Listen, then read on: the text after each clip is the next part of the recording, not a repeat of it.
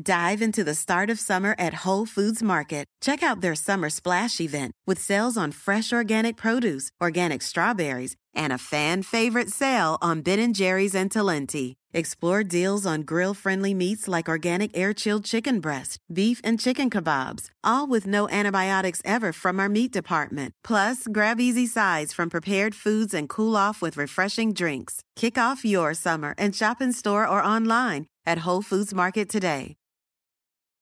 You like to watch new stuff, right? Well, go to Hulu and see what's new, because Hulu has new stuff all the time. Like Vanderpump Villa, the new docudrama starring Lisa Vanderpump, where first class luxury meets world class drama. A new season of The Kardashians starring The Kardashians, of course, and Grand Cayman, Secrets in Paradise, the sizzling new reality show set in the tropical Caribbean. It's all new and it's streaming now on Hulu.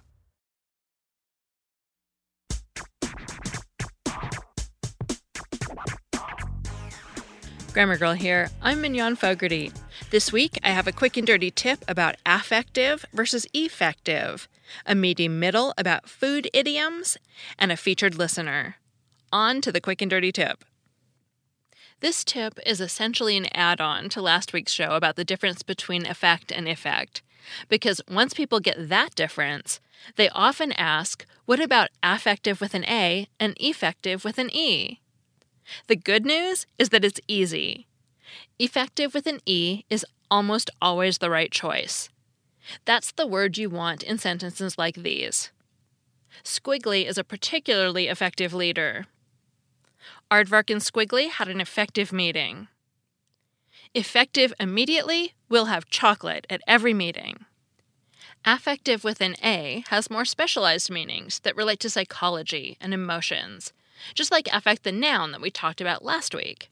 Because I grew up in Seattle, where it's dark a lot in the winter, the use of affective that I'm most familiar with is in the name of a condition called seasonal affective disorder.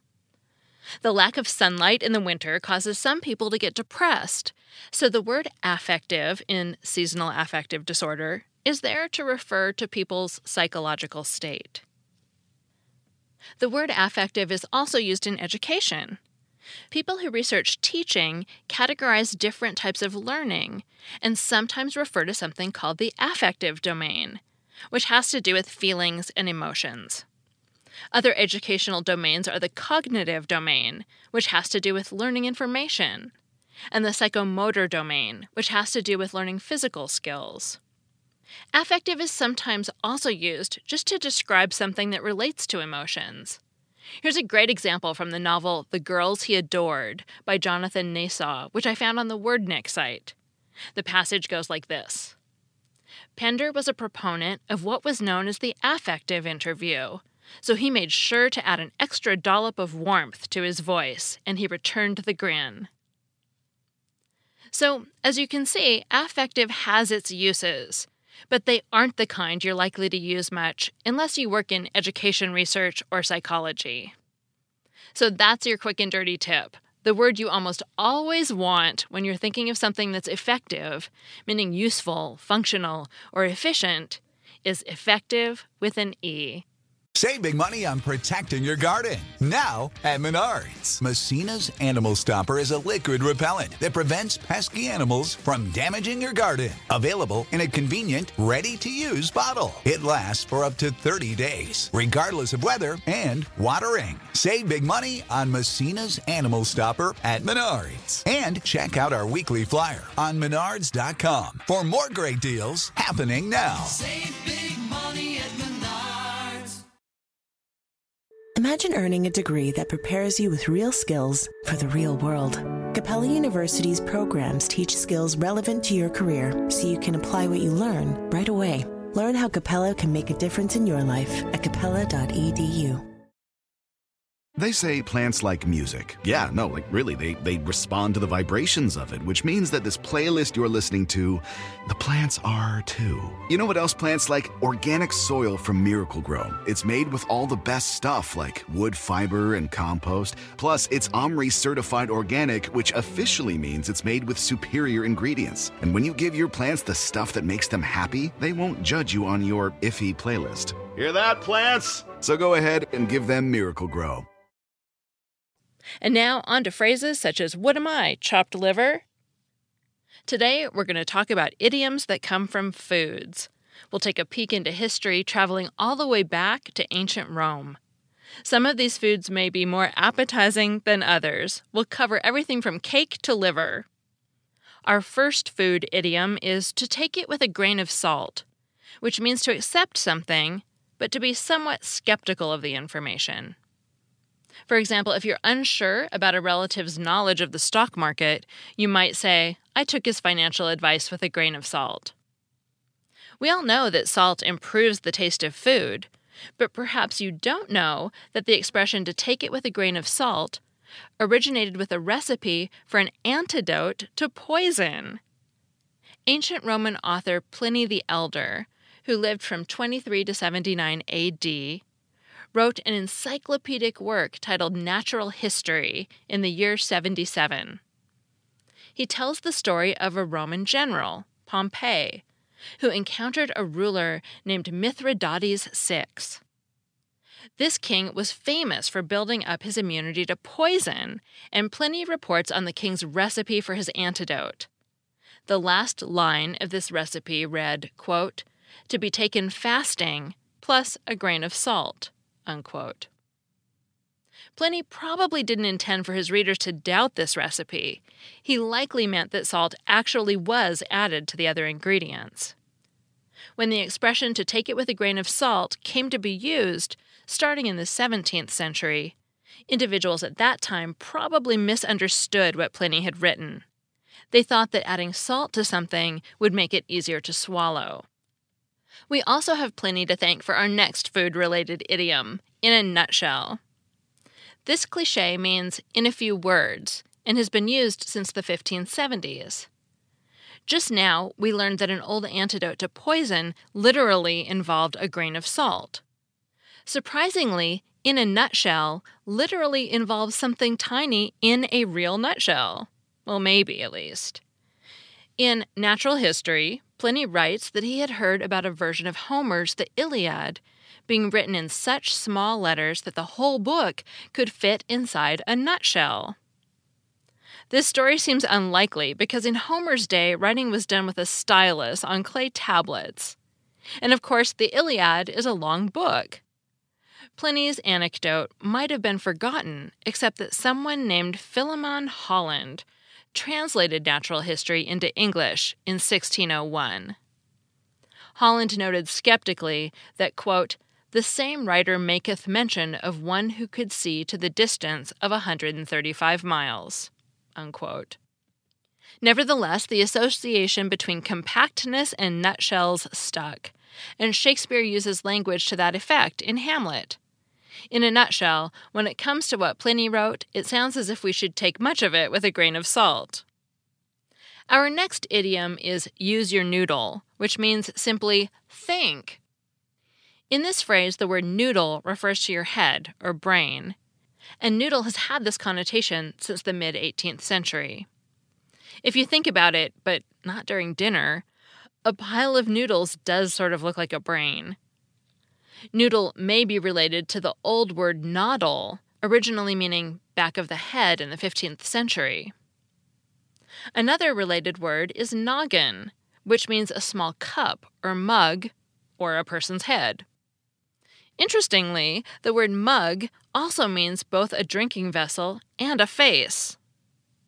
According to dictionary.com, since 1708, mug has meant a person's face perhaps because of drinking mugs shaped like grotesque faces. In addition, the term mugshot has referred to a police photograph since 1887. Use your noodle used to be an insult. As the Christian Science Monitor stated, imagine, quote, a simpleton wagging his head around while thinking with a wet, floppy noodle, unquote. That's not a very positive image.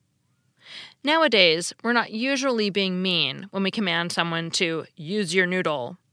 Rather, we're using a colorful way to ask someone to concentrate. Next on our list is don't cry over spilled milk. Or should that be spilt milk with an ILT at the end instead of ILLED? Both spellings are used, but spilt, ILT, is more common in British English. Whichever way you go, the idiom means it doesn't do any good to be unhappy about something that's already happened or that can't be helped. It's an old proverb, an earlier form of which is no weeping for shed milk. An interesting explanation of the idiom's origin has to do with fairies. According to Examiner.com, quote, some believe the phrase originated in European fairy lore because milk loving fairies would drink up any spilled milk so none would go to waste. Unquote.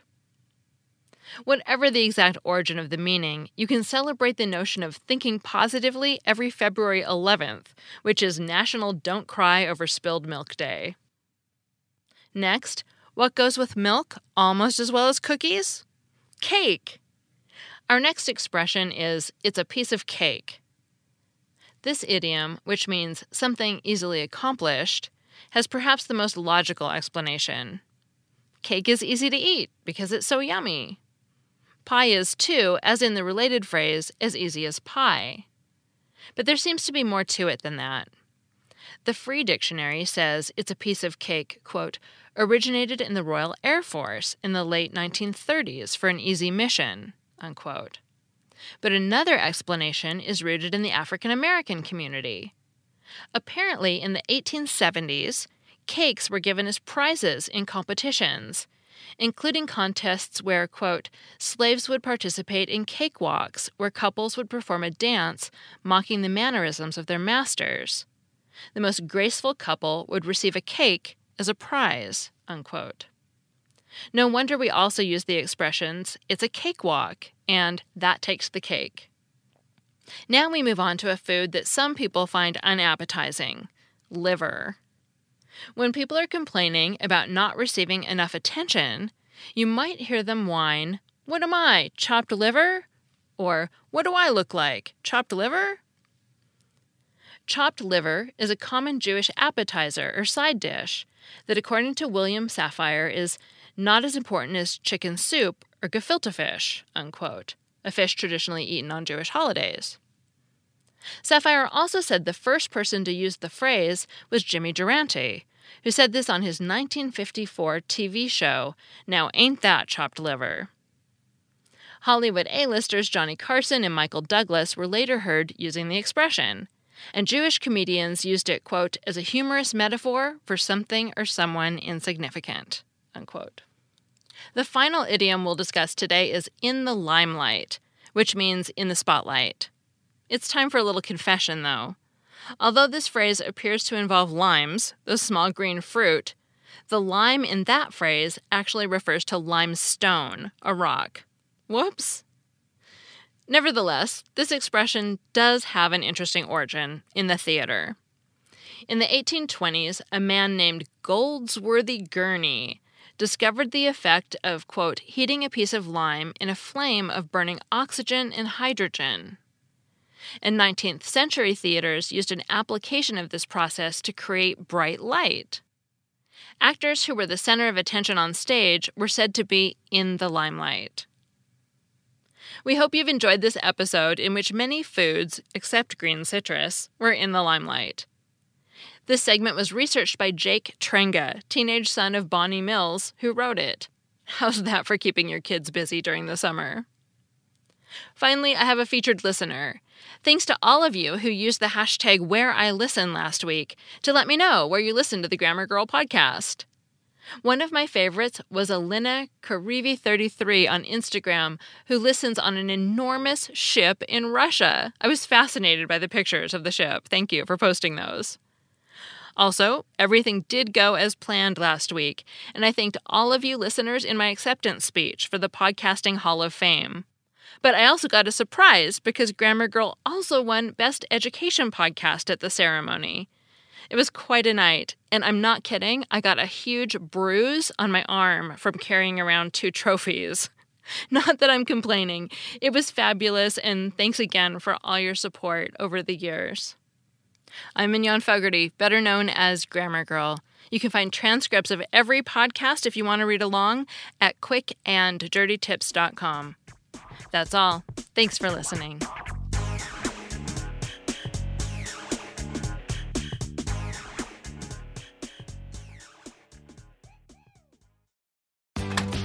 Doors take us to summers away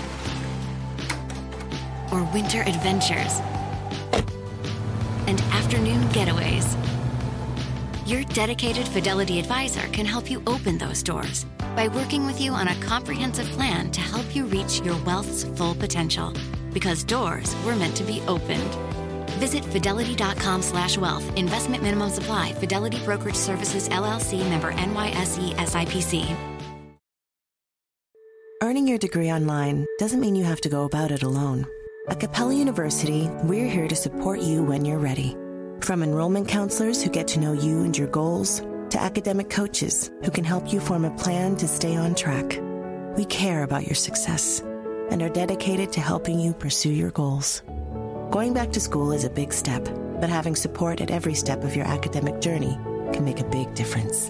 Imagine your future differently at capella.edu.